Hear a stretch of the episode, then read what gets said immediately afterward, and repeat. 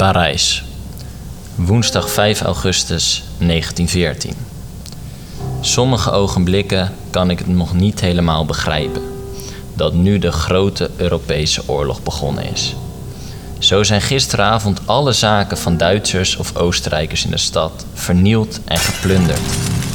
Het gevolg van deze vandalisme is geweest dat alle Franse huizen hun gevels versierd hebben met Franse vlaggen en met allerlei Franse mededelingen. Zo weet iedereen dat het een Frans huis is. De stad is vol vage geluiden. Telkens weer hoort men ergens gejuich of gezang. Vooral wanneer er een afdeling soldaten voorbij trekt, wordt het enthousiasme groot, maar echt groot. Vanmiddag zag ik een generaal te paard met een aantal officieren van zijn staf. Het geschreeuw en hoedgezwaai leek geen einde te hebben.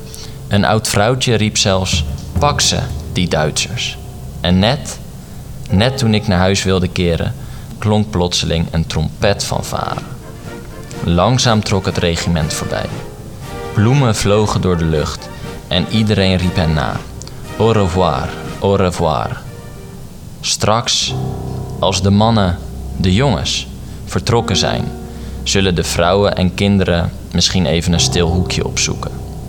Maar voor het ogenblik houdt ieder zich goed. Helden.